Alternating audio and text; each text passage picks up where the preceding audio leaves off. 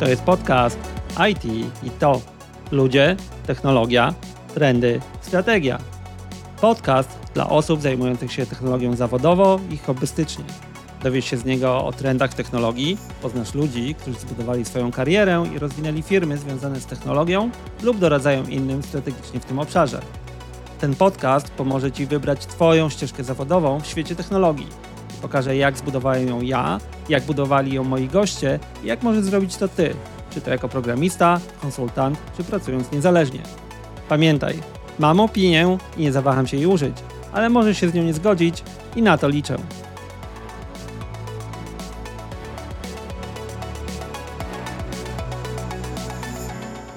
Cześć, ja nazywam się Tomek Onyszko i bardzo mi miło, że dołączyłeś do mnie w tym odcinku podcastu IT i to. W tym odcinku mam dla Ciebie rozmowę z Karoliną Boboli, architektą chmury w firmie Chmurowisko. Zanim przejdziemy do rozmowy, mam do Ciebie prośbę. Jeżeli jesteś tu po raz pierwszy, zasubskrybuj ten podcast w swojej ulubionej platformie, tak abyśmy nie stracili kontaktu. A jeżeli słuchasz tego na Apple Podcast, oceń mój podcast. Wybór gwiazdek zostawiam już Tobie. Będzie mi też bardzo miło, jeżeli zostawisz komentarz. A co do samej rozmowy, Karolina ma bardzo ciekawą ścieżkę kariery. Przeszła od branży całkiem nie IT, będąc księgową i prowadząc firmę poprzez projekty open source, pracę w firmach typu enterprise i przy projektach tej klasy do bycia właśnie architektą chmury. Porozmawialiśmy o tym, jak ta kariera wyglądała, jaką rolę gra w tym open source community oraz o różnych chmurach na różne literki, takie jak A czy O. Zapraszam. Karolina Baboli, architektka chmury w IT to. Cześć Karolina. Cześć. Miło Cię mieć e, tutaj w podcaście jako gościa. Mam takie pytanie, żeby zacząć z dużego C, tak zwanego. Czym zajmowałaś się do 2017 roku? Do 2017 roku miałam swoją e, i mam nadal swoją firmę księgową. Czyli zajmowałaś się podatkami. Tak, podatkami księgowością, potem znowu podatkami i księgowością i podatkami. To fascynujące zajęcie. E, wielu się kojarzy z jakimiś tam, wiesz, e, Bahamami i tak dalej. E, my chyba o tym nie rozmawialiśmy, ale dla tych, którzy też słuchają, ja z wykształcenia jestem księgowym. Żeby było jasne. I teraz ty zajmowałaś się e, księgowością, ja z wykształcenia jestem księgowym. A co robiłaś po 2017 roku? W zasadzie w 2017 roku to był moment, kiedy zdecydowałam się wejść na rynek e, IT, zacząć pracę jako programistka, programistka Java. A czemu się tak zdecydowałaś? Historia jest wbrew pozorom dosyć długa dlatego że zanim wkroczyłam na rynek IT, już w mojej małej firmie księgowej poniekąd zajmowałam się IT. I na początku to były takie rzeczy jak administracja siecią, pomaganie użytkownikom, instalacja programów, wybór programów księgowych. I w którymś momencie przyszedł taki punkt, gdzie mój program księgowy przestał mi wystarczać do dostarczania e, moim klientom raportów, które potrzebowali. Wtedy to, co mhm. mogliśmy zrobić, to było wygenerowanie jakichś danych w Excelu, e, przerobienie ich w Excelu i e, później zrobienie z tego ręcznie raportów. Musieliśmy to powtarzać. Ja z natury jestem człowiekiem leniwym i prędzej czy później pojawiła się u mnie taka myśl, y, czy można to jakoś zautomatyzować. I w... okazało się, że tak. Wymagało to sporo wysiłku. Zaraz powiem, jak to, e, jak to wyglądało, ale okazało się, że tak. E, co więcej, ten program e, miał coś takiego w sobie, że można było niektóre rzeczy już powtarzalne zautomatyzować no i to dla mnie była duża korzyść, no bo zajm praca zajmowała mniej czasu. Ja lubiłam generalnie grzebać się w, w tych różnych automatyzacjach.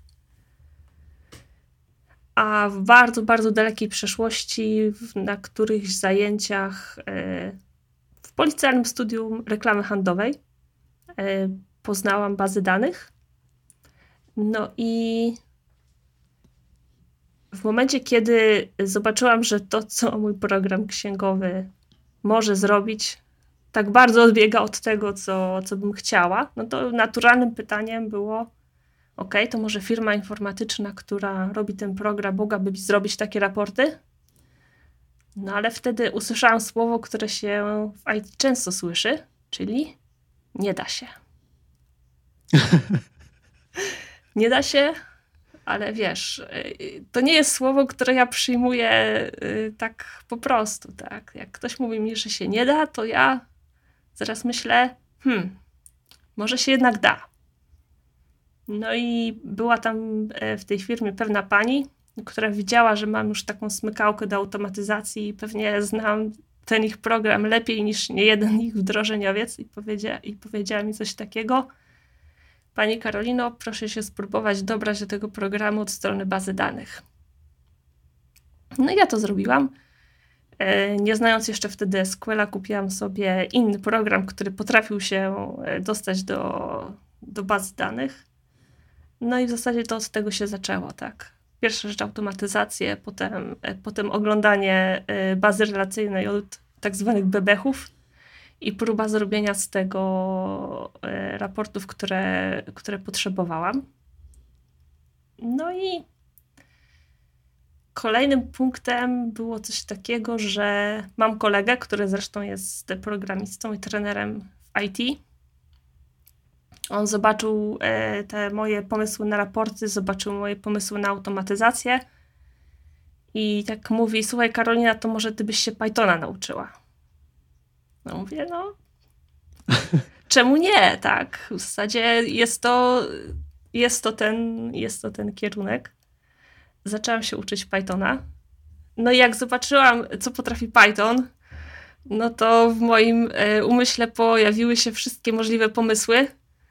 E, wtedy jeszcze nie wiedziałam, e, jak, ile będzie kosztować mi ich wdrażanie, ale pomysły już były, tak, na, na automatyzację, na business intelligence dla małych firm, które, które po prostu czegoś takiego nie mają. jeszcze to był czas, kiedy było dosyć sporo programów finansowanych przez Unię Europejską. No i był tam taki program, e, nazywał się 8.2, taki miał numer i to był program, gdzie można było wdrożyć różne rzeczy w swoich mhm. małych firmach, e, żeby poprawić e, i zwiększyć swoją innowacyjność. No więc ja rozpoznałam temat, czy ten program jest dla mnie, co musi się wydarzyć, żeby wziąć, wziąć w nim udział.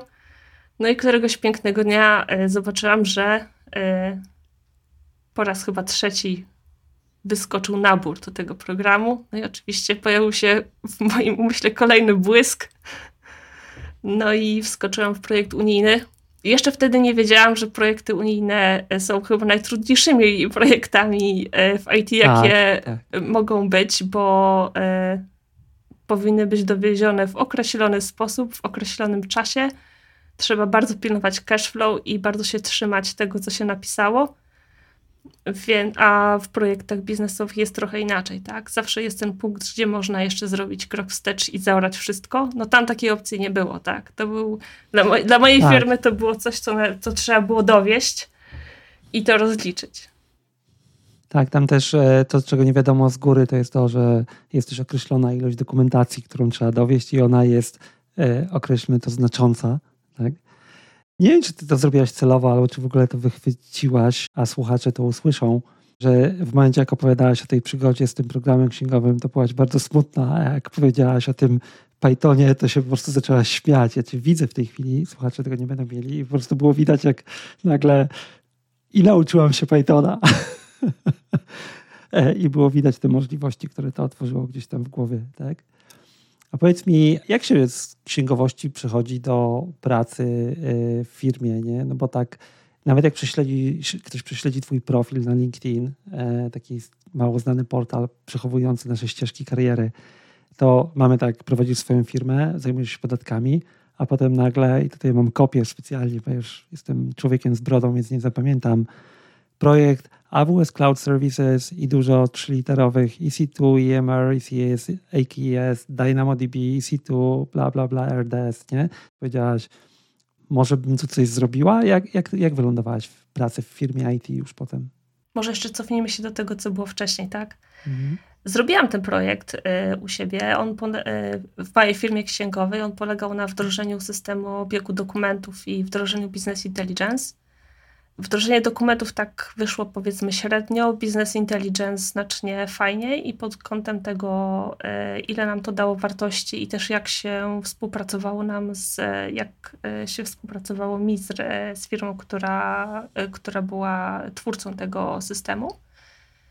Ale przyszedł taki moment, że ja zobaczyłam, że jak to często w projektach bywa, mamy wielki biznesowy pomysł, bardzo chcemy go zrealizować.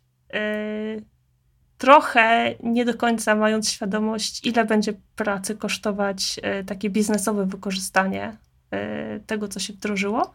No i u mnie tak było, tak? Ta moja mała firma księgowa była w zasadzie za mała, żeby skonsumować wszystkie korzyści potencjalne, które z tego projektu były. W dodatku jeszcze się no, projekt kosztował bardzo dużo pieniędzy, jakby dało się to wszystko jakoś tam pokryć, ale to jakby no nie był taki super biznesowy sukces. Mhm. I w którymś momencie e, ja stanęłam przed czymś takim, że okej, okay, no tak już e, w zasadzie weszłam w to w IT, jeszcze nie będąc na rynku, że to już wiedziałam, że to jest coś, e, czym będę się chciała zajmować, ale też było tak, że już ta księgowość nie kręciła mnie tak bardzo, byłam w takim punkcie, że nie miałam nic do stracenia, tak? Pomyślałam, dobra, no to teraz trzeba wziąć tą mhm. całe, te, to całe doświadczenie, które zdobyłam przez dwa lata prowadzenia projektu finansowanego z Unii Europejskiej, będąc tam analitykiem, trochę programistą, trochę projektantem y, raportów i tak dalej, trzeba w końcu zacząć na tym zarabiać konkretne pieniądze, które oczywiście w branży IT są, tak. Poszłam na kilka rozmów kwalifikacyjnych, Generalnie na rozmowach nie miałam problemu z, z, z, ze zdenerwowaniem czy z czymkolwiek, ponieważ odbyłam wcześniej tyle spotkań biznesowych, że w zasadzie te osoby, które mnie rekrutowały, to chyba były bardziej zdenerwowane ode mnie. Więc w którymś momencie dostałam się do, po prostu do pierwszej firmy i, i to był taki po prostu wejście w, w temat już komercyjnie. E, z założeniem takim, mhm. że będę programistą e, Java, aczkolwiek e, bardzo szybko trafiłam do innej działki, działki IT, a mianowicie do integracji systemów. Czyli duże szyny ESB w dużych firmach, e, mhm. komunikacja synchroniczna, e, rozproszone systemy. Coś, co de facto jest w serverless na przykład. To jest takie jedno przejście. Mhm. Tak, na końcu paterny są podobne. Tak. Więc to jest, to jest na przykład coś takiego, co, co mi to doświadczenie na przykład z testowania usług na szynie SB bardzo się przydaje e, w ogarnianiu e, w chmurze. Pewnie będę musiał podlinkować dla e, części widy, słuchaczy, co to jest szyna SB, ale krótko mówiąc, to są takie duże systemy, przez które firmy przepychają komunikaty, żeby pointegrować sobie różne aplikacje dookoła tego. E, jak ktoś nie pracował w dużym enterprise, to pewnie nigdy nie zobaczy tego na oczy. E, nie zobaczenie tego na oczy ma swoje zalety, ma też swoje wady. E, na pewno oszczędza pewnego poziomu frustracji, moja opinia. ja się integrowałem z, z szynami ESB w swoim życiu, więc to moje doświadczenie. Powiem ci, że y, akurat moje doświadczenie z szyną ESB jest o tyle pozytywne, że trafiłam na architekta, który rzeczywiście potrafił e, dobrze taką architekturę zrobić. Mhm. W gruncie rzeczy w e, środowisku, które nie było wcale łatwe, potrafił e, na przykład zautomatyzować robienie dokumentacji albo tak się mhm. mocno trzymać niektórych konwencji, jeśli chodzi o nazywanie rzeczy, i układanie projektu, gdzie, było, gdzie, gdzie tam było około 3000 usług, że w zasadzie człowiek, który wchodził w projekt, od razu widział, gdzie ma czego szukać. I to wiesz, to jest coś takiego, że są systemy, które są napisane naprawdę elegancko i dobrze. Są systemy, które są kompletnym e, makaronem. I mi na przykład to doświadczenie z tamtego, z, tam, z pracy z tamtym zespołem dało to, że warto naprawdę zrobić system dobrze, bo po prostu to ułatwia masę rzeczy dookoła. Rozmawialiśmy o tym e, rąbek tajemnicy z zakulis przed wejściem na nagranie, tak? Że twoja kariera jest o tyle w IT e, nietypowa, że trafiłaś najpierw do projektu, który był dobrze zrobiony i potem e, założyłaś, że tak, wszystkie rzeczy są robione w IT, a potem się okazało, że może nie do końca. Gdzie normalnie przeważnie to jest odwrotnie. Nie? Najpierw się zaczyna od jakichś bardziej lub mniej e, powiedzmy rozłożonych na części rzeczy. Człowiek się uczy, zaczyna układać, budować tą wizję, jak wygląda dobrze zrobiony software, system, e, a ty miałeś ten początek, w którym to było. To ciekawe doświadczenie. Powiedz mi, jakbyś miała coś doradzić komuś, kto w tej chwili ma taką ścieżkę e, przed sobą, bo e, tak jak już Ci wspominałem wcześniej, wiele osób, które nie jest w IT, ma swoją wiedzę dziedzinową w tej chwili, przychodzi do mnie na przykład pytać się, to co mam zrobić? Tak? Czyli jestem w logistyce, chcę być w IT, to jakbyś miała to powtórzyć teraz, byś zrobiła? Gdzie byś zaczęła? Wiesz co, ja myślę, że w ogóle na wybór tego, jaką mamy ścieżkę y, zawodową, to jest y, wybór nie tylko branży, nie tylko samego zawodu, y, jaki się będzie wykonywać, ale jakby wybór wszystkiego, co jest dookoła.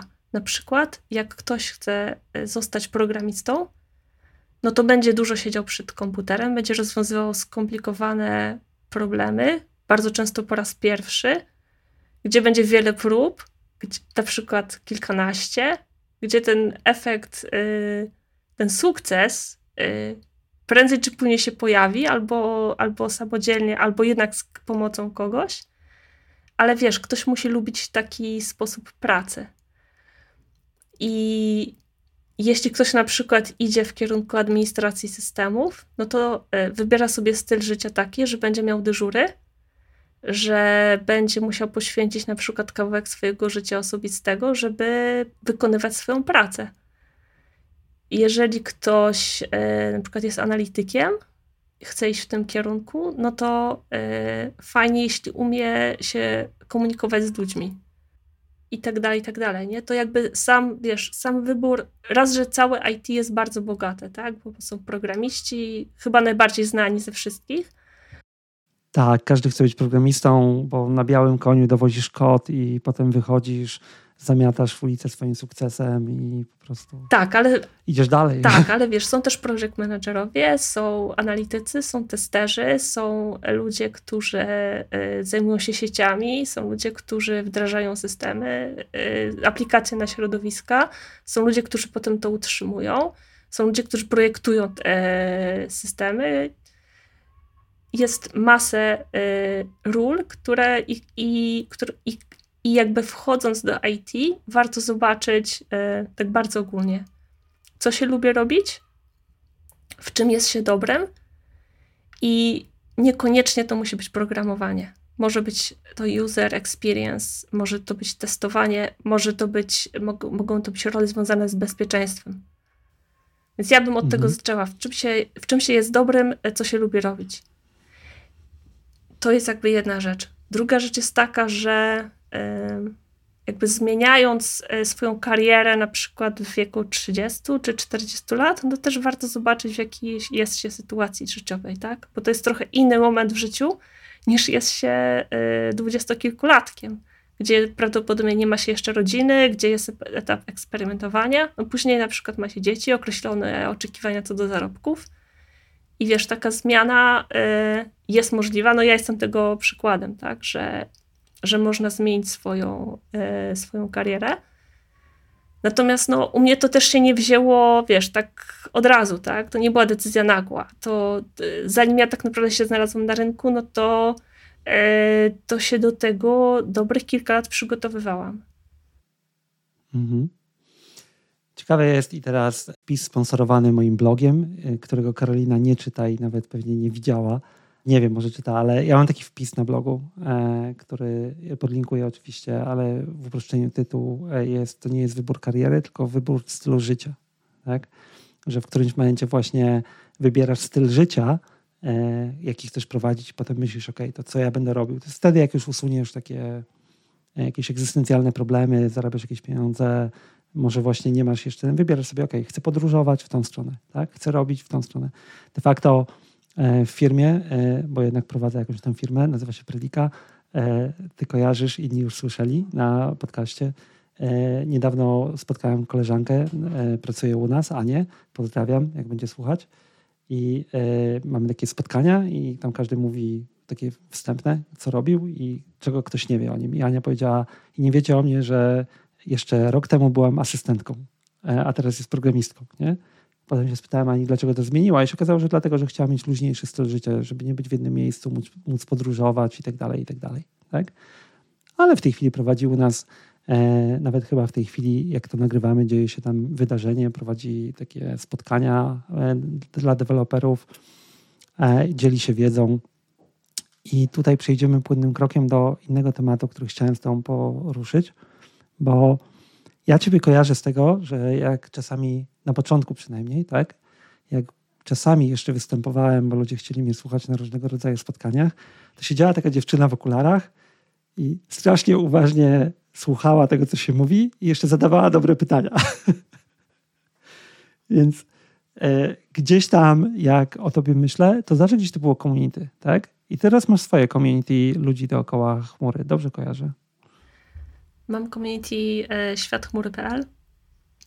To jest community, które e, gromadzi ludzi, którzy zajmują się chmurą publiczną. 99,9% są to ludzie, którzy zajmują się AWS. Czasami zdarzają się inne chmury, ale tak, 99,9 e, to są ludzie, którzy zajmują mhm. się e, AWS, czyli chmurą, którą ja się zajmuję. Mhm. A to było tak, że najpierw zaczęłaś się udzielać też za, zaczęłaś się udzielać w community dookoła IT zanim zmieniłaś karierę, czy najpierw zmieniłaś karierę i wtedy zaczęłaś szukać jakichś dojść do innych ludzi i zaczęłaś szukać za właśnie takimi spotkaniami, społecznościami i tak dalej? Wiesz co, e, czy jeszcze zanim e, wkroczyłam na rynek IT, czyli jeszcze przed 2017 rokiem, w momencie, kiedy szukałam rozwiązań e, business intelligence, to szukałam różnych rozwiązań, głównie open source'owych i trafiłam na takie, mhm. które akurat miały swoje community. I to, co ja tam zrobiłam, to już mając w głowie, że prawdopodobnie będę używać tego programu, E, pomagałam e, osobom, które tworzyły ten system e, w, przetłumacz- w, jakby w korekcie tak naprawdę tłumaczenia interfejsu mhm. użytkownika na polski. I trochę stałam się też manualnym testerem, bo w momencie, kiedy tłumaczysz interfejs, przechodzisz przez wszystkie ekrany, wychodzą różne błędy. Myśmy ze sobą zaczęli trochę korespondować i chłopaki coś tam poprawiali. E, potem były kolejne wersje i tak dalej, i tak dalej. Trochę się zaprzyjaźniliśmy.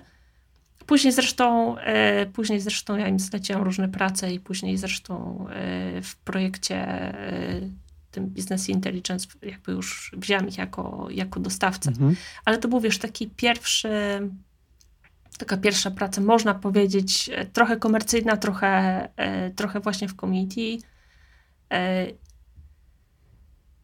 Więc ciężko powiedzieć tak naprawdę. To się wiesz, działo tak w sumie dosyć, wtedy dosyć naturalnie, tak? Mhm. I później jak, jak, jak już był ten moment, kiedy, kiedy właśnie widzieliśmy na różnych meetupach i tak dalej. W ogóle w IT jest, jest, to, jest, to jest coś niesamowitego, że jest to branża chyba jedyna oparta na wiedzy, gdzie ludzie tak chętnie się dzielą tym, co robią i jak rozwiązują problemy. I wiesz, i cały, cały ruch open source, czy właśnie cała mnogość różnych grup meetupowych, to jest coś, co w IT moim zdaniem jest po prostu fascynujące i co mnie też przyciąga, tak? I ja uczestniczyłam mhm. w tych różnych spotkaniach. Yy, Czasami, wiesz, z takich powodów towarzyskich, czasami, żeby się po prostu czegoś dowiedzieć i pobyć e, z fajnymi ludźmi i, i powymieniać się takimi informacjami, których nigdzie nie znajdziesz w dokumentacji, tak? No bo nikt nie mówi w dokumentacji, jak, jak, jak coś nie działa, tak? Albo co warto stosować. I, I akurat w Polsce było tak, że jeśli chodzi o AWS, to, to community nie było aż tak super aktywne Na przykład w porównaniu do grup, które zajmują się Azurem. I w pewnym momencie, jeszcze zanim się zaczęła pandemia, pomyślałam sobie tak, okay, no to po prostu chciałabym mieć miejsce, gdzie ci wszyscy ludzie, którzy zajmują się AWS-em, e, gdzie będą mogli się spotkać, gdzie, gdzie, będzie ta wymiana, która jest normalnie w, powiedzmy w kuluarach na meetupach, tylko że będzie to w jednym miejscu na Slacku. No i założyłam tego Slacka, porobiłam różne kanały, e, zebrałam kolegów e, z różnych grup facebookowych i z różnych grup meetupowych na początku było nas e, 20 osób. Potem po paru miesiącach zaprosiłam e, tam, kogo tak naprawdę się da, i, i już było ponad, e, nas ponad setka. W tej chwili jest 350 osób. Później oczywiście pojawiła się pandemia, więc wszystkie meetupy zostały skasowane i w zasadzie jeszcze nie wróciły. Niestety. Mam nadzieję, że w którymś momencie to, to, to wróci, bo fajnie się spotkać na żywo ale wiesz, my mamy tam, e, no właśnie mamy tam taką możliwość, żeby się dopytać o już dosyć mocno techniczne szczegóły, ale też trochę pobyć ze sobą. Na przykład jak mieliśmy Reinvent mm -hmm. w zeszłym roku, no to mieliśmy kanał specjalny, gdzie siedzieliśmy sobie, oglądaliśmy keynote i komentowaliśmy na żywo to, co się tam działo. Tak. Reinvent, dla tych, którzy nie wiedzą, to jest konferencja AWS, e, taka, na której tam ogłaszają różne produkty i zabijają trochę konkurencji e, i swoich partnerów też de facto. Niektórzy nawet to nazywają, że ktoś tam został Amazon e, w trakcie Reinvent. Wiesz co, spytałem się trochę o to, dlatego że to według mnie też jest jeden ze sposobów na wejście w ten świat i karierę, nie? Po prostu pójść na takie spotkania, zobaczyć o czym ludzie rozmawiają i tak dalej E, ja mam w głowie jedno takie spotkanie, które było akurat na e, Public User Group, e, na którym też się czasami spotykaliśmy na meetupie i podszedł do mnie kolega Mateusz Dudek, którego nie wiem, czy kojarzysz, czy nie. My staliśmy w takim kółku wzajemnej adoracji takich starych ludzi od chmury i nie tylko, tak? O czymś rozmawialiśmy. Mateusz wszedł i powiedział ej, a co ja mam zrobić, żeby tak być? Nie? Tak ten no i mu powiedzieliśmy, nie? Mniej więcej tak. Potem przyszedł do nas do firmy, do Prediki pracować, e, też trochę pewnie tym zachęcony, ale tak, wszedł, powiedział, jestem świeży, co mam robić, żeby się tego nauczyć, tak? I, I faktycznie fajne jest to, że tam nikt nie powiedział weź idź przynieść pizzę, nie? Tylko e, generalnie tam stałem ja, Michał, którego znałeś, jeszcze kilka innych osób i wszyscy powiedzieli tak, no zrób to, może tutaj, może tam, dali mu kilka rad i tyle. Wa wartość też była w tym, że on ich poznał według mnie i wiesz, potem już miał mniejszą barierę wejścia. Tak? Ale ja mam bardzo podobne doświadczenia, y, takie, że mhm. y, czy na meetupach, czy teraz nawet y, w, w, mediach społecznościowych piszą do mnie osoby i się pytają, słuchaj, ale tak naprawdę wiesz, y, co ja mam zrobić, żeby, żeby się zajmować chmurą? Jestem na przykład, mhm. Y, siedzę on-premise, jestem administratorem, co mam zrobić, czego mam się nauczyć? Mhm. Kim jest AWS Community Builder? Wiesz co, AWS Y, Community Builder to jest taki program, który powstał w zeszłym roku. On skupia ludzi z całego świata. Można się tam dostać, jeżeli się na przykład ma bloga, albo, albo występuje się na webinarach, albo robi się ogólnie coś y, w ramach jakiegoś community. Mhm. Oczywiście są tam jakieś benefity typu kody, kod na zasoby AWS-a, Bluza, whatever, vouchery. Ja mam na Azura żeby nie było. Ale wiesz, naj, największym benefitem jest to, że no ma się kontakt e, z, znowu z osobami z całego świata, które, które zajmują się e, chmurą. E, są też tam e, webinary e, specjalnie dla tej grupy. No i co? I jak każde community. Można się udzielać bardziej, można się udzielać mniej. Pełna skromność ciebie bije. A tak, taki program tam. No Wystarczy bloga założyć. Jednak nie każdy, kto ma bloga, na przykład ja mam bloga, a nie jestem AWS Community Builder, nie? Więc trochę tak... Ale... Może dlatego, że nie piszę AWS-ie. Może dlatego, nie złożyłeś, że nie złożyłeś wniosku o, o to, żeby być. Okej, okay, czyli jeżeli ktoś prowadzi coś takiego, to e, może po prostu zaaplikować i żeby ktoś to ewaluował i powiedział, ok, tak, spełniasz kryteria, możesz wejść do klubu i dostać kody na AWS. Tak, można, można mając bloga, mając profil na GitHubie, gdzie pisze się o chmurze, znaczy gdzie robi się coś związanego z chmurą, można, można zostać community builderem.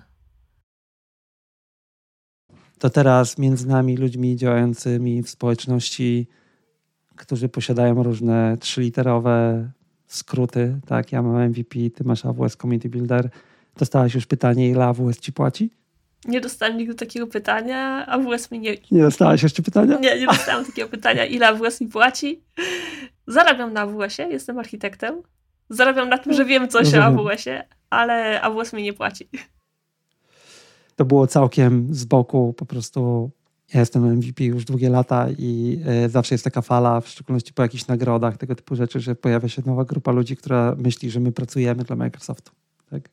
I tam się pojawia właśnie pytanie, a to ile wam Microsoft płaci? Nie? Dlatego chciałem się trochę zderzyć społeczności, zobaczyć, czy to tylko tutaj, czy nie, ale, ale tak. Nawet mamy taki guideline specyficznie, żeby pisać wprost na naszych profilach, że nie pracujemy dla Microsoftu. To takie małe e, tajemnice Polichinela. Ty zaczęłaś pracę w firmie w Polsce jako Java developer, potem zajęłaś się chmurą, a potem wylądowałaś w firmie w Stanach. Jak trafiłaś z Polski, bo ktoś, kto zajmował się księgowością, o bazach danych, nauczył się na studiach o marketingu, e, zaczął jako Java developer, potem pracował przy e, szynie danych i integracjach i potem ląduje w firmie zajmującej się AWS-em w Stanach to myślę, że wiele osób w IT w tej chwili nie miało takich skoków w karierze i jeszcze geograficznych, więc jak tam trafiłaś, jak, e, jak wyglądała ta praca, czym się różni od tego, co robisz na rynku w Polsce albo robiłaś? Wiesz co, trafiłam e, tam w taki sposób, że trafiłam do firmy polskiej, która część swoich e, pracowników e, oddelegowuje do na przykład do firm w Stanach tak organizacyjnie to było. Natomiast tak, było tak, że no ja zaczynałam pracę o 10, moi amerykańscy koledzy i koleżanki jeszcze spali. Jak oni się budzili, to u nas już była 14. Z kolei ja kończyłam pracę o 18, więc u nich to jeszcze był środek dnia, więc mieliśmy taki, mieliśmy, oni są akurat mm. East Coast. Tak. East Coast raczej niż, niż West mhm. Coast, więc to nie było 9 e, godzin różnicy, tak jak to jest e, z firmami, które są w Kalifornii, tylko 5 godzin czy 6, zależy od, od, od pory roku. I cóż, e, czym to się różni? No, pierwsza rzecz jest taka, że no nie jesteś w tym samym miejscu fizycznie. I to było przed pandemią. I to było przed, jeszcze krótko przed pandemią, tak. Zawsze jesteś zdalnie. Oni z kolei, przynajmniej większość, większość e, tej amerykańskiej firmy, większość e, czasu pracowali on-site. Chociaż jak się potem okazało, niektóre osoby były również w innych częściach Stanów, więc to wcale nie było tak, że, że, że moi koledzy i ja byliśmy jedyni, którzy pracowali i jakby nigdy nie widząc się na oczy. Czym to się różni? E, myślę, że w firmie, w tamtej firmie amerykańskiej było więcej takiego entuzjazmu i takiego wow. Jakby mniej takiego, wiesz, narzekania, cynizmu, takich różnych dziwnych akcji. Pełnie rozumiem. Oni byli bardziej tacy e, optymistycznie nastawieni do, do wszystkiego. Mhm. To nawet było widać, słuchaj, na, na Slacku, wiesz. Myśmy mieli w polskiej i amerykańskiej firmie, mieliśmy swoje kanały Slackowe.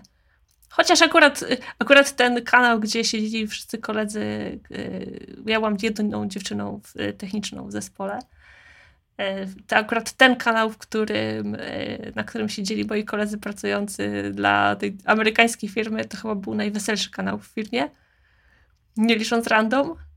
No ale wiesz, byliśmy takim powiedzmy pomiędzy, nie? A to, co się tam mhm. działo, to, co się działo na Slacku amerykańskim, to po prostu były fajerwerki. A to, co się działo u nas, było trochę bardziej scenowane, a to, co, się, to, co było tam po polskiej stronie, było znacznie bardziej poważne, powiedziałabym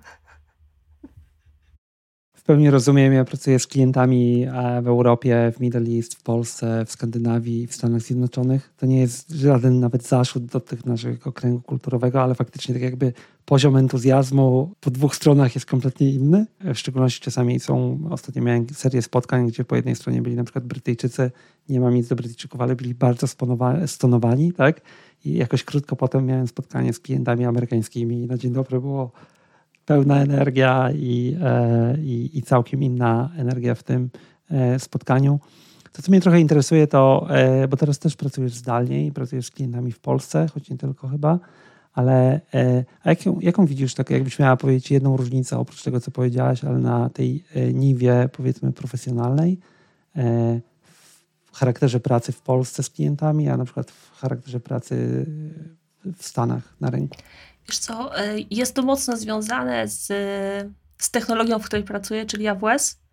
Generalnie różnorodność projektów, które no jeszcze powiedzmy dwa lata temu, e, czy rok temu, która, które, no, no, których w ogóle ma się szansę wziąć udział pracując dla firmy amerykańskiej jest nie, nieporównywalnie większa.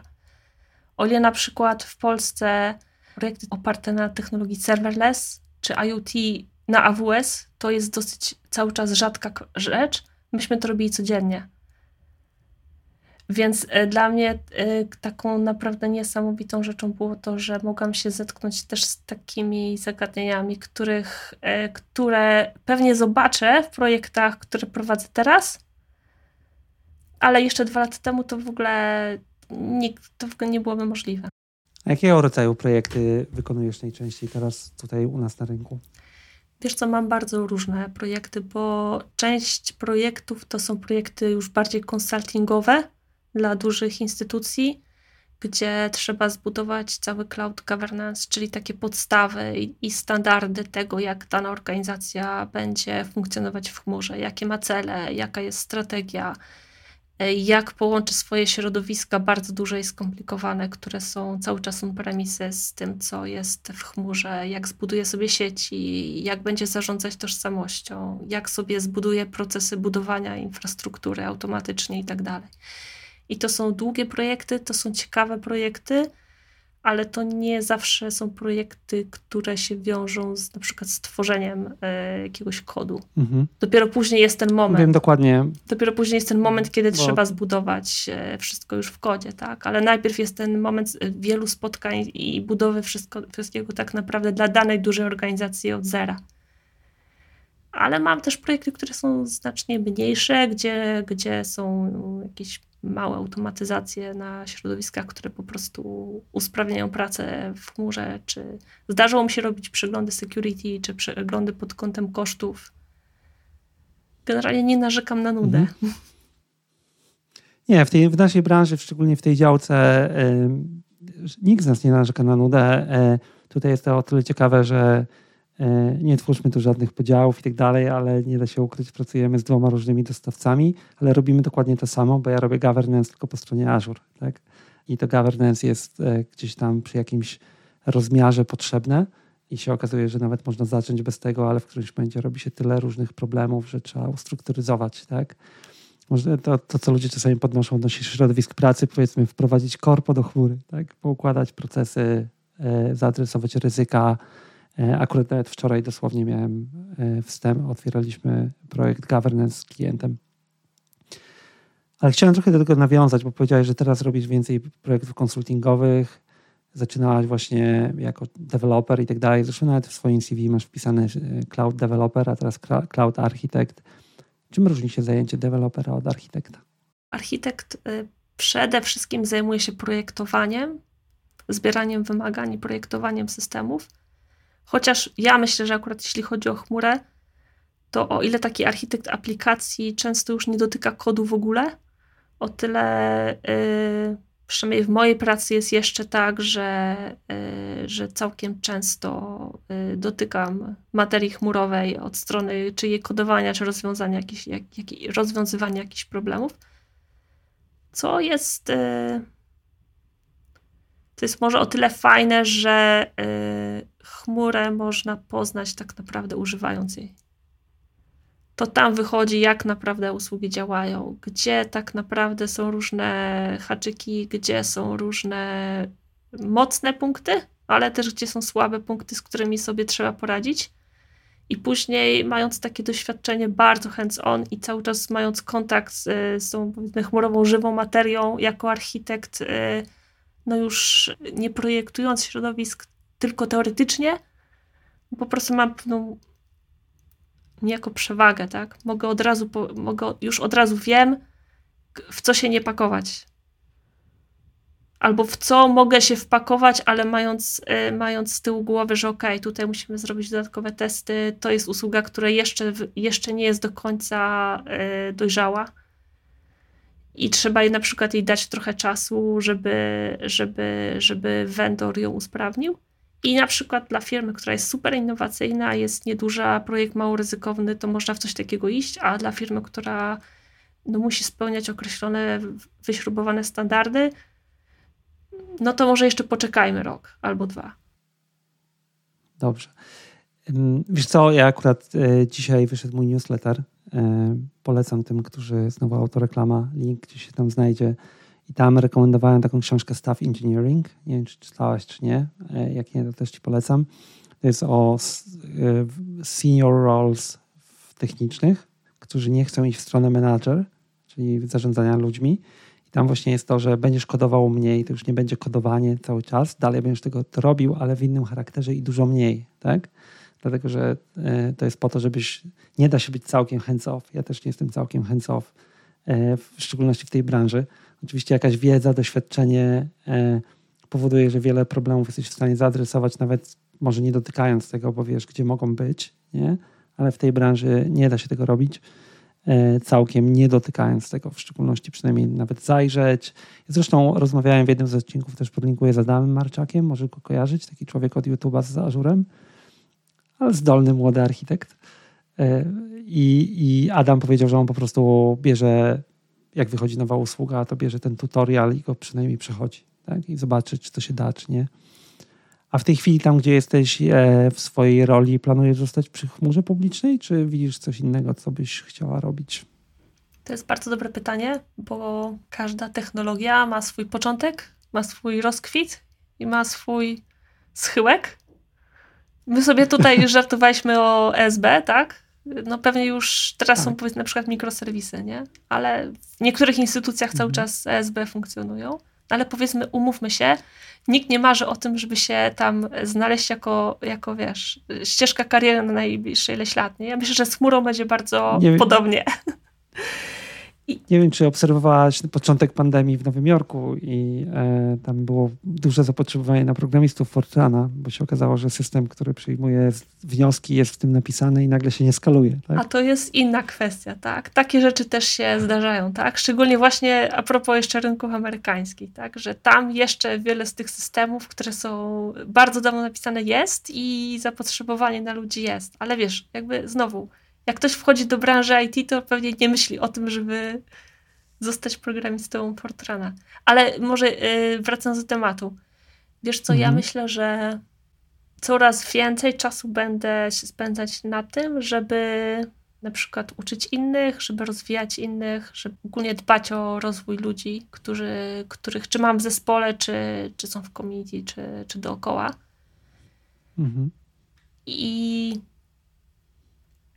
więc trochę myślę, że będzie tak, że y, będę związana z jakąś technologią. Pewnie AWS, AWS jeszcze przez dobrych ileś lat u mnie będzie w życiu, tak?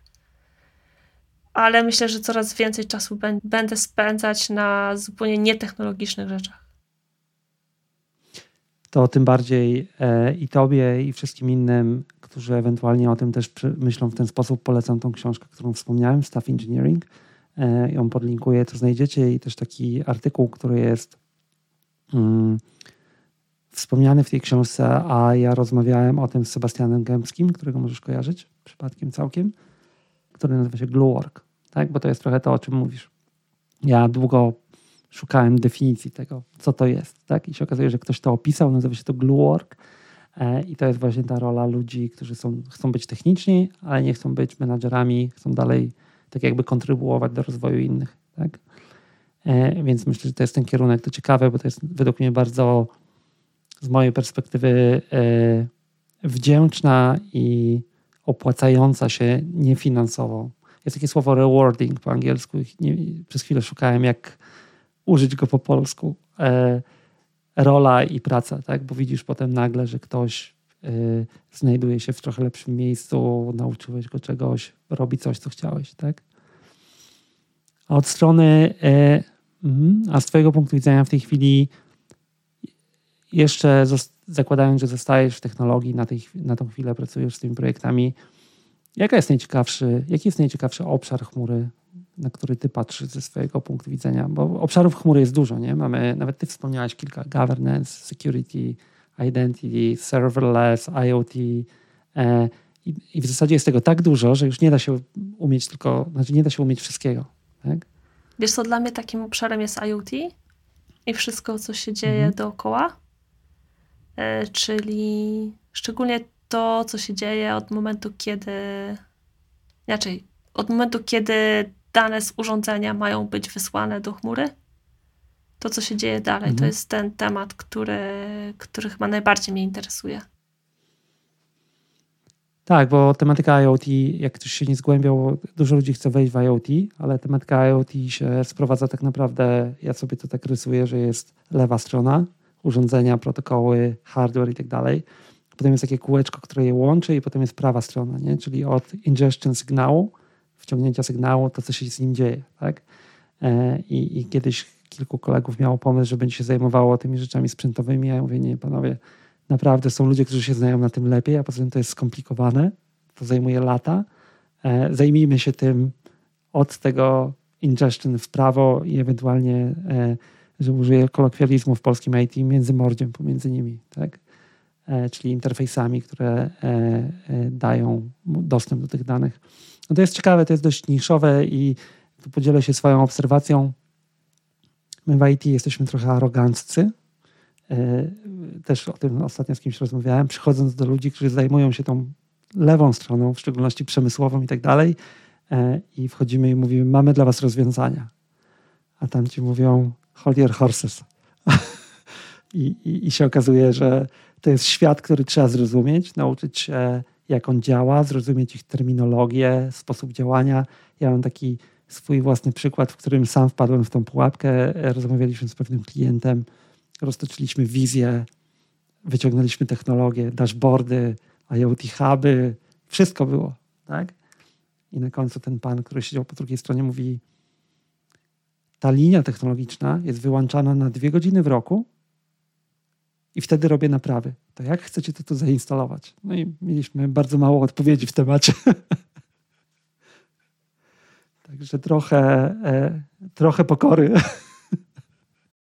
Tak, wiesz co, to y, wiele osób, które zajmują się IoT mówi o tym, że zrozumienie dziedziny i zrozumienie tego tak naprawdę, jaki problem ma rozwiązać technologia, bo to, to się do tego sprowadza, tak? Czy to będzie tak. ta chmura na A, czy to będzie ta druga chmura na A, albo ta pierwsza, zależy jak na to patrzeć, to tak naprawdę... Albo ta trzecia chmura na A. Tak, czy trzecia, może któraś na O, to wiesz, to tak naprawdę y, nie jest aż takie istotne, tak? Tak naprawdę istotne jest to, jaki to problem rozwiąże i jaka będzie z tego korzyść. Mhm. Ja w tej działce trochę powiązanej, e, przyznam się mocno, nie wchodzę jeszcze na razie w to technicznie, nie wiem, czy w ogóle kiedyś bardzo głęboko w to wejdę, ale od strony problemów biznesowych i, i architektury to mocno przy, przyglądam się temu, co się nazywa Edge E, to, co robi Cloudflare, między innymi e, poza chmurami na A i jednej chmurze na G, e, to Cloudflare jest według mnie tutaj bardzo ciekawym, ciekawe rzeczy robią. Wcześniej rozmawialiśmy, jesteś drugą dziewczyną w podcaście, czy kobietą, tak? Wcześniej była Alicja, nie uciekniemy od tego tematu. Zresztą ty powiedziałeś, że ty masz tradycje rodzinne w IT, dobrze pamiętam? Tak, tak. I to takie chyba daleko idące w, w czasie i po linii kobiecej. Tak, w trzy pokolenia. I pierwszą osobą, która zajmowała się IT w mojej rodzinie była moja babcia. Rocznik 1931. Niestety już świętej pamięci. Natomiast tak, y, moja rodzina, y, moi bracia, mój stryj, y, druga małżonka mojego taty, to są wszystko, kuzyni również, to są dosyć dalecy, to są ludzie, którzy jakoś z IT byli związani. Moja babcia akurat bardziej pod kątem akademickim. E, no ja jestem trzecim pokoleniem i też ciekawa rzecz, że akurat kobiety są we wszystkich trzech pokoleniach u nas. Okej. Okay. Dla mnie, wiesz, dla mnie to nie jest żaden, to nie jest nic dziwnego, że, że to jest, y, to nie jest nic dziwnego. Powiem ci więcej. Mój pierwszy kontakt z komputerem, taki powiedzmy hands-on, to były zajęcia w Domu Kultury. Y, namówiła mnie na nie moja koleżanka. Prowadziła je pani, która uczyła u nas w szkole geografii. Znam je, wiesz, coś takiego, że kobiety są w IT jest zupełnie naturalne i nawet czasami y, oczywiście wiadomo, jakie są statystyki, tak? Statystyki są takie, że większość ludzi pracujących w IT to są mężczyźni. W branży chmurowej, czy im bliżej sieci, im bliżej sprzętu, im bliżej powiedzmy te, twardej infrastruktury, tym ten tam już nie ma, tam już nie ma zmiłuj, tak? Ja jestem w tym może pół procenta, jeśli chodzi o kobiety. Chyba tak. Próbuję szybko ją kalkulację zrobić w głowie, ale ilość kobiet, które znam, które pracują na tej warstwie, to e, pewnie bym po 20 latach policzył na jednej ręce. Tak, więc e, no cóż, ja jestem zadowolona. Tak, e, powiem Ci, że to jest trochę kwestia perspektywy. My mieliśmy w tej firmie, w której zajmujemy się chmurą na A, potem zrobimy konkurs, żeby rozszyfrować trzy nazwy na A mieliśmy niedawno company meeting. Mieliśmy, no mamy firmę, w której jest, wiesz, e, kilka różnych e, narodowości mieliśmy kolegę z, z zagranicy, który akurat do nas dołączył pierwszy raz. I była taka sytuacja, w której siedzimy sobie przy stole i jeden z kolegów mówi, mamy tam 300 ileś osób, nie? Jakieś tam statystyki się robi, mówi fajnie, po prostu jest tyle dziewczyn na sali. W końcu nam się udało, mamy więcej kobiet w firmie, nie? I w tym samym czasie ten kolega z zagranicy mówi, słuchaj, ale czemu u was jest tak mało kobiet w firmie? Nie? Więc tak jakby percepcja jest kompletnie inna, nie? A ja nie uważam, że mamy mało. Dlaczego według ciebie jest tak stosunkowo niewiele jeszcze kobiet w IT w Polsce? Nie mówię, że ich nie ma, nie? Bo nawet u mnie w firmie to jest, ten odsetek rośnie, ja to widzę, ale, ale nadal jest tego stosunkowo mało. Jak ja chodziłam do liceum, do szkoły średniej, to jeszcze były takie czasy, nie wiem jak jest teraz, ale to były takie czasy, że wybierało się profile. Ja akurat byłam na biochemię i u nas proporcje były takie, że w klasie, w której większość ludzi chciała zostać lekarzami, e, było dwadzieścia kilkoro dziewczyn, kilka dziewczyn i kilku chłopaków. W klasach matfiz było dokładnie odwrotnie. Niespecjalnie się interesowałam matematyką aż do ósmej klasy, gdzie to po prostu było coś takiego, że prawie się zakochałam w matematyce. I pamiętam, że kurczę, miałam taką myśl, czy by, czy by się na tym matfizie nie znaleźć. I myślę, że to się zaczyna wtedy, że jakoś po prostu zainteresowanie naturalne, jeszcze jak mamy naście lat, idą w różnych kierunkach i dla mnie to jest zupełnie okej. Okay. Zawsze, wiesz, jak patrzysz na ludzi, którzy mają ścisłe umysły, no to jak generalnie po prostu, czy jakieś zainteresowania techniczne, po prostu mężczyzn jest więcej i to się naturalnie jakoś tam dzieje. Pewnie to, co mówię, nie jest jakoś specjalnie politycznie poprawne, ale takie są statystyki. I naturalnie jest tak, że, że na studiach technicznych jest mniej, mniej kobiet. To nie jest tak, że ich wcale nie ma, bo, bo jest jednak spora, jest jednak jakaś grupa, która jest znacząca. Kobiet, które mają zdolności analityczne, mają zdolności techniczne, które to kręci. I dla nich, moim zdaniem, jest to super kierunek ale trzeba też to lubić, tak? Trzeba lubić e, rozwiązywać problemy, zajmować się bardziej analityczną pracą, a nie na przykład wyłącznie pracą z ludźmi. Bo jednak praca na przykład programisty czy praca inżyniera to są często sytuacje, gdzie rozwiązuje się problemy samemu, gdzie tego kontaktu z ludźmi nie ma. A wiesz, jeżeli ktoś potrzebuje dużo kontaktu z innymi osobami, lubi dużo y, rozmawiać, to, to po prostu się nie będzie w takim środowisku zbyt dobrze czuł. Natomiast wiesz, y, jest równie dużo mężczyzn, którzy w ogóle nigdy nie dotykali komputerów, tak? Są prawnikami, poetami, muzykami. Jakbyś im, ja prawdopodobnie, e, prawdopodobnie więcej wiem o tym, co w tym komputerze siedzi, niż, znaczy na pewno wiem więcej z racji tego, że jestem w IT, ale powiedzmy nawet 10 czy 15 lat temu więcej wiedziałam o tym, bo parę razy po prostu mnie interesowało, co tam jest w środku. E, ja nie mam statystyk, swoją drogą muszę sprawdzić, jak to wygląda. E, trochę się z tym zgodzę, co mówisz, ale też tak sobie, e, szczerze powiem, ta myśl przyszła mi do głowy w trakcie, jak to mówiłaś, więc może będzie mało składna, ale tak pomyślałem, że jednak zmiana technologiczna, właśnie chmura w szczególności i to, jak to się wykonało, ułatwia to i, i pewnie na, na, na, poziomie liceów i takich innych rzeczy ta edukacja, te, te, proporcje na pewno się już zmieniły, tak? bo to kiedyś było trochę inaczej wyglądało i pewnie idąc dalej po prostu nam się naturalnie wy, wyrówna ta fala, ale w kontekście technologii tak pomyślałem, że faktycznie mm, to, co mogło wcześniej odstraszać, to ustalmy, ja zacząłem w IT w 90 latach, no to jak to wyglądało? Siedzenie przy kablach w serwerowni z dużą ilością bardzo głośnego sprzętu, e, zajmowanie się jakimiś wielkimi macierzami i tak dalej, i tak. To nie było sexy. Nie jest nic fajnego, tak jakby, nie? Zimno jest w serwerowni. Jak ktoś, jeżeli ktoś z naszych słuchaczy, bo teraz już może tak być, że ktoś pracuje w IT i nigdy nie był w serwerowni, to jest zimno, na ścianie wiszą takie kurtki do zakładania przy wejściu, e, no bo jak jest tam 13 stopni, to po godzinie robi się bardzo zimno. A chmura przeniosła to na wyższy poziom, tak? Mamy, jak zajmujesz się danymi, to masz Power BI czy WS-owego Power BI. Nawet wiem, że istnieje, nie pamiętam jak się nazywa. To źle o mnie świadczy. QuickSight. O właśnie. I jest dużo właśnie tych takich rzeczy, że one są już wyżej, tak? gdzie można wykorzystać bardziej analityczne umiejętności, bardziej też e, to jest praca już nie na niskim poziomie, jak te bity, bajty tam latają, tylko jak to działa. I wtedy e, to chyba lepiej e, leci. Nawet jak teraz pomyślałem, że w większości dziewczyny, które u nas są w zespołach dostarczających, to są e, właśnie w danych i w aplikacjach, tak? a w security, infrastrukturze i tak dalej chyba nie mamy żadnej, przyznaję się. Ale powiem Ci, że na przykład są takie działki jak projektowanie interfejsów głosowych i tam większość ekspertów to są kobiety. Mhm. Więc y, naprawdę patrząc na to, jak szeroka jest branża, to znowu każdy i każda znajdzie swoje miejsce, tak? To jest kwestia I tego. Będzie lepiej. Tak, dokładnie. Fajnie. Bo ja myślę, że to nam się przyda e, też e, mężczyznom pracującym w IT. E, tak jakby nada innego sposobu pracy. Tu może ucnijmy, ale, ale uważam, że to jest pozytywna zmiana.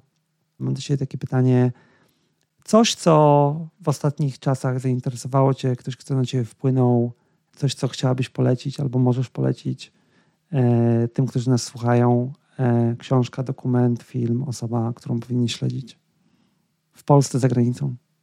W Polsce to znasz takiego gościa, nazywa się Tomek Onyszko. Żeby było jasne, to nie było dogadane. Ale bardzo mi miło i, e, i czuję się trochę onieśmielony. Tak, właśnie tak się domyślamy, tego ci nie mówiłam. Ale, ale tak, powiem ci, że y, jeśli ktoś się interesuje IT, interesuje się biznesem, to z Twojego bloga naprawdę bardzo dużo można się dowiedzieć i to, co mnie na przykład fascynuje w tym, co piszesz i co robisz, że jest to poparte życiowym doświadczeniem.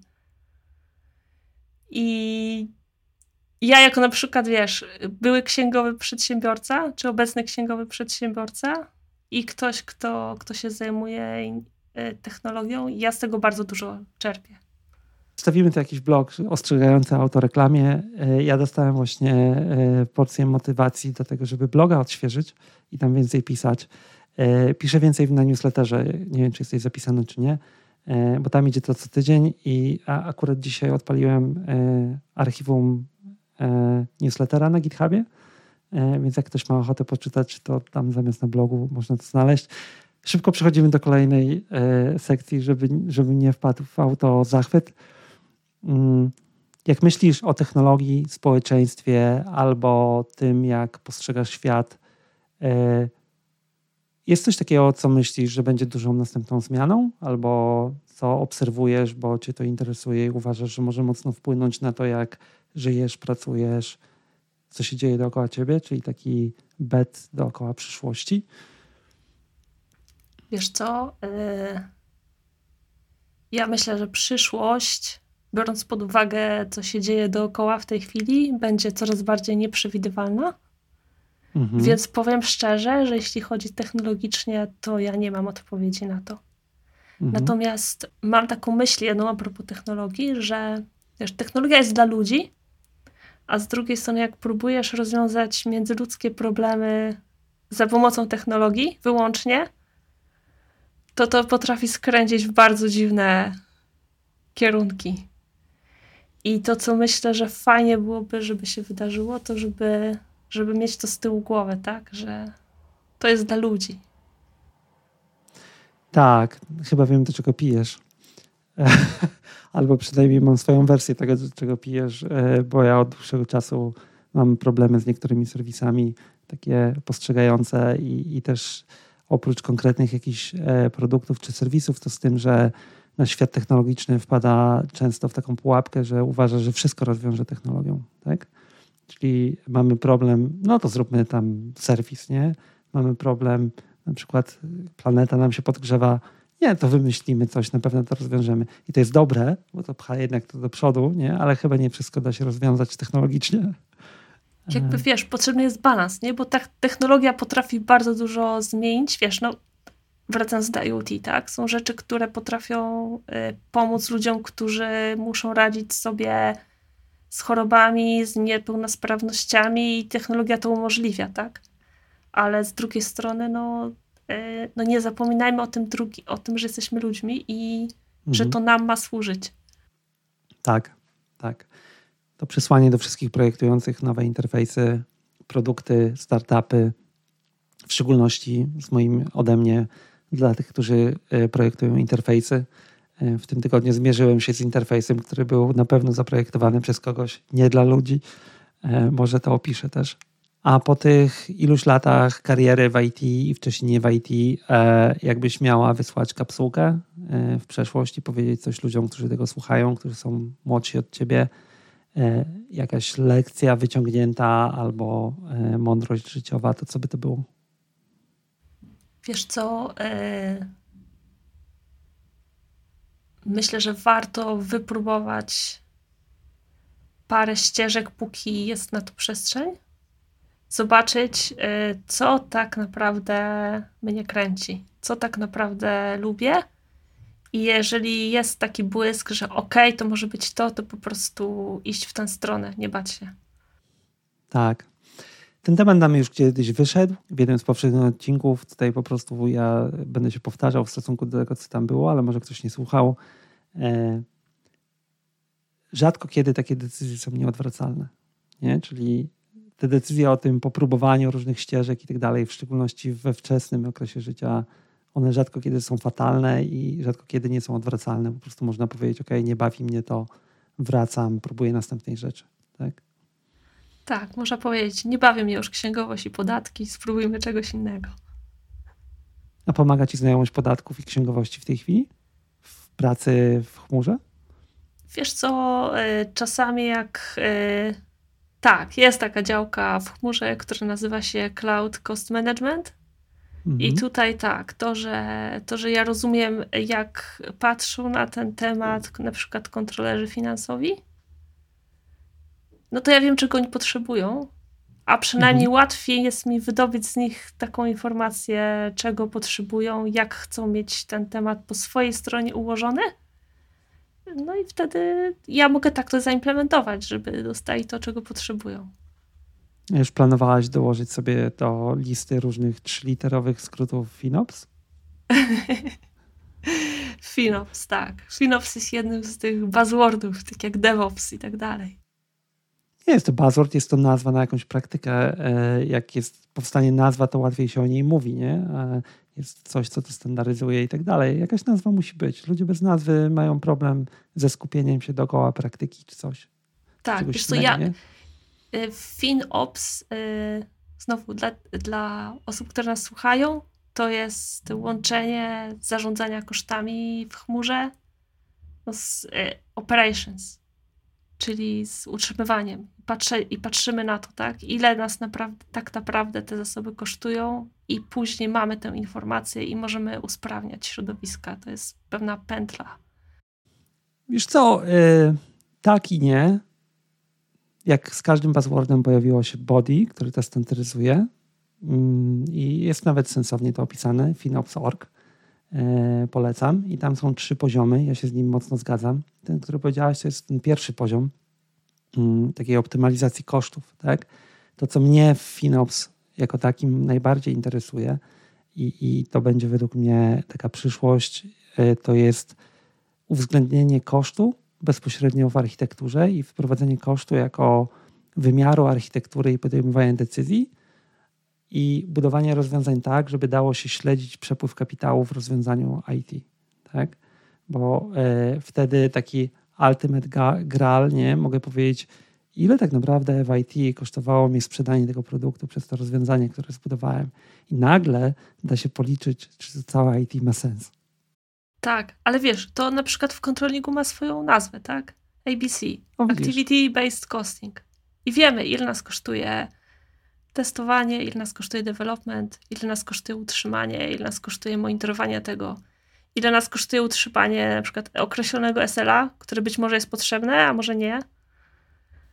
Jak najbardziej. Tak, tylko, tylko w tej chwili e, robi to controlling i robi to według mnie, możesz mnie skorygować, bo ja nie znam światu controllingu aż tak, ale robi to na jakimś wysokim poziomie, to jest worek, tak?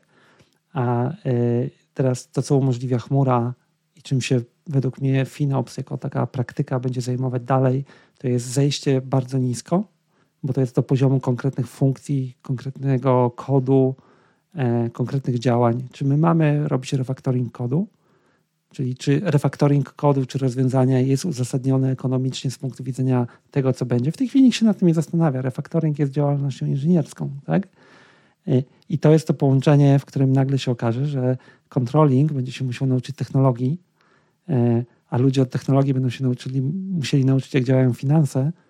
Tak samo jak w mojej prywatnej opinii e, duża, zresztą to obserwuję na rynku, prawnicy uczą się technologii, bo tam jest po prostu taka działka, która się przecina. Więc może kiedyś dołożysz FinOps też. Masz dobre podstawy, powiem ci. Także head start już masz. E, Karolina, to była bardzo fajna rozmowa. E, także ja ze swojej strony e, dziękuję Ci za ten czas, bo przez godzinę z małym kawałkiem mieliśmy okazję porozmawiać. To naprawdę jest fascynujące, jak o tym pomyślisz.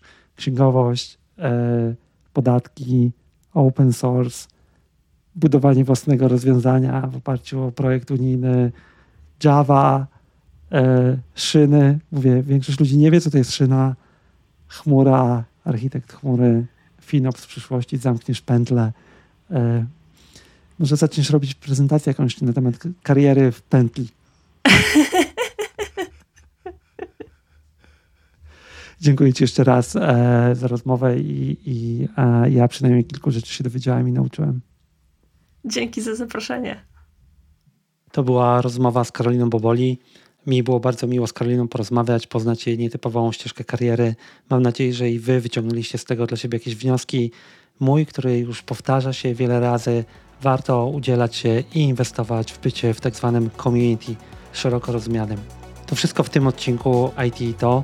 Zapraszam Was do kolejnych. Pamiętajcie, że subskrybujcie to na swojej platformie i jeżeli chciałbyś przekazać mi swoją opinię, oceń ten odcinek w Apple Podcast, zostaw swój komentarz. Do usłyszenia w kolejnym.